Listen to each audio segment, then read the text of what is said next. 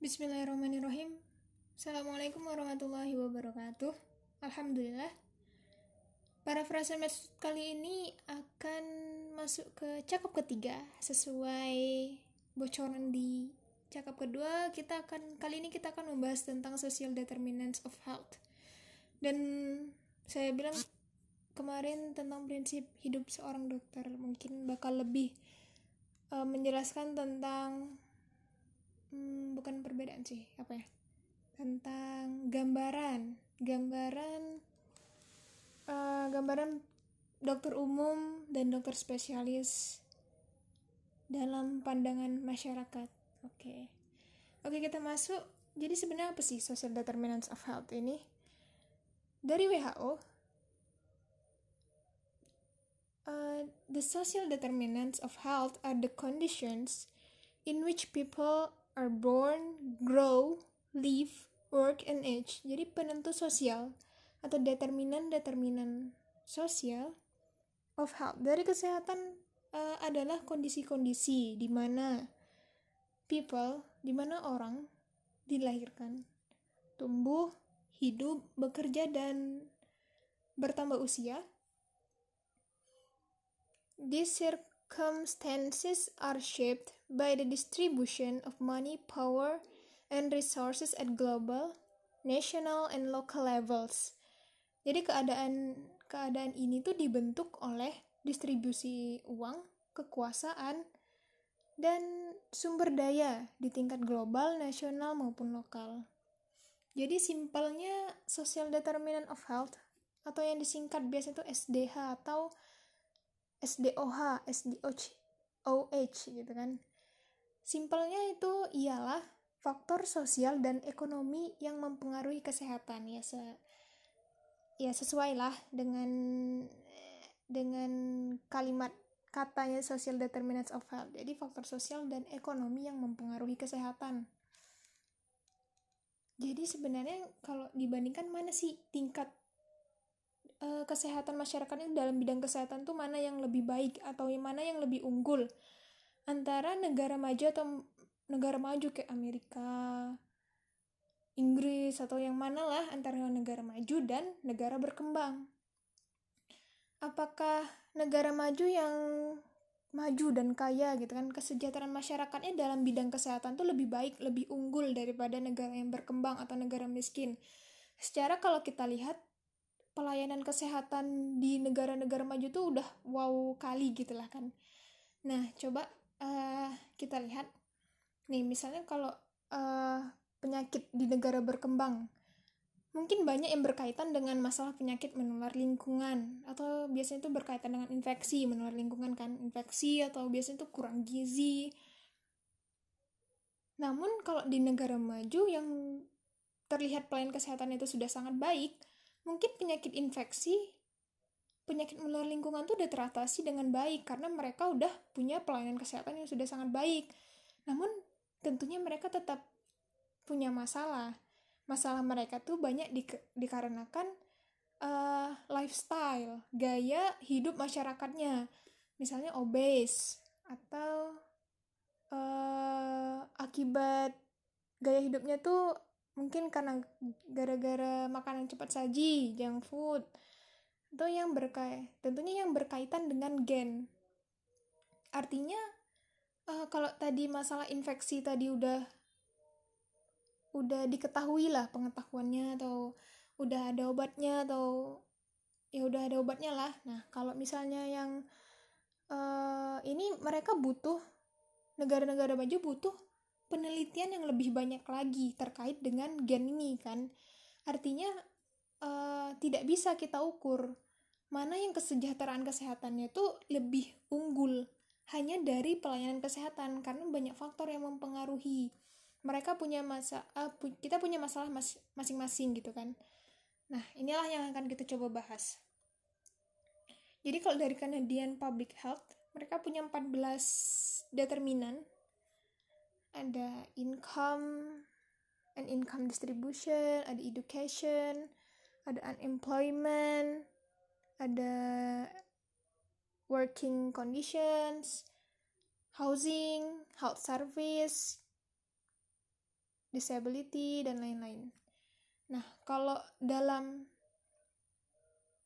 uh, teori ekososial kesehatan, Dahlgren dan Whitehead 1991 menjelaskan bahwa kesehatan atau penyakit yang dialami individu dipengaruhi oleh faktor-faktor yang terletak di berbagai lapisan lingkungan. Nah, sebagian besar determinan kesehatan tersebut sesungguhnya dapat diubah. Nah, bisa dilihat kalau mau lihat gambar model yang menurut Dahlgren dan Whitehead ini di melalui web banyak gambarnya tuh. Jadi ada kalau dilihat dari model mereka tuh mereka tuh ada tingkatan-tingkatannya. Tingkatan terdalam nanti semakin ke atas ke atas nanti ada bentuknya tuh kayak setengah lingkaran gitu. Ada level-level determinannya. Ternyata kita bakal ngelihat di situ ada tulisan health services dan ternyata pelayanan kesehatan tuh bukan satu-satunya determinan kesehatan melainkan hanya salah satu dari banyak faktor yang mempengaruhi kesehatan individu dan populasi. Oke, kita coba bahas modelnya. Nah, gambar model tersebut itu memperlihatkan individu yang kesehatannya ingin ditingkatkan itu terletak di pusat dengan faktor konstitusional atau gen dan sistem lingkungan mikro pada level sel atau molekul. Lev Lapisan pertama atau level mikro, determinan kesehatan itu meliputi perilaku dan gaya hidup individu yang meningkatkan ataupun merugikan kesehatan, misalnya pilihan untuk merokok atau tidak merokok. Gaya hidup tadi kan. Kemudian pada level mikro, pada level mikro juga faktor konstitusional tadi, genetik, berinteraksi dengan paparan lingkungan dan memberikan perbedaan apakah individu lebih rentan atau lebih kuat menghadapi paparan lingkungan yang merugikan. Nah, perilaku dan karakteristik individu atau gaya hidup manusia ini dipengaruhi oleh pola keluarga, pola pertemanan, dan norma-norma yang ada di dalam masyarakat atau di dalam komunitas. Kemudian lapisan kedua kita lihat adalah pengaruh sosial dan komunitas yang meliputi norma-norma komunitas, nilai-nilai sosial, lembaga komunitas, jejaring sosial, dan lainnya.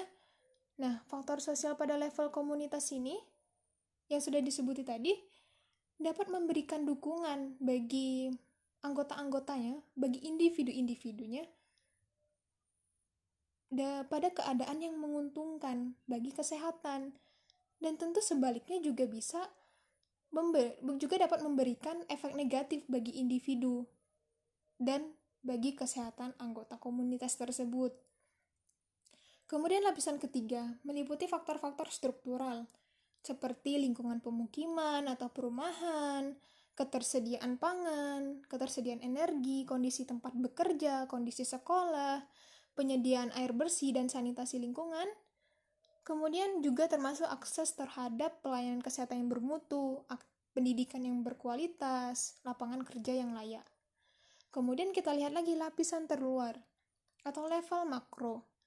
Ini meliputi kondisi-kondisi dan kebijakan makro, sosial ekonomi, budaya, dan politik umumnya.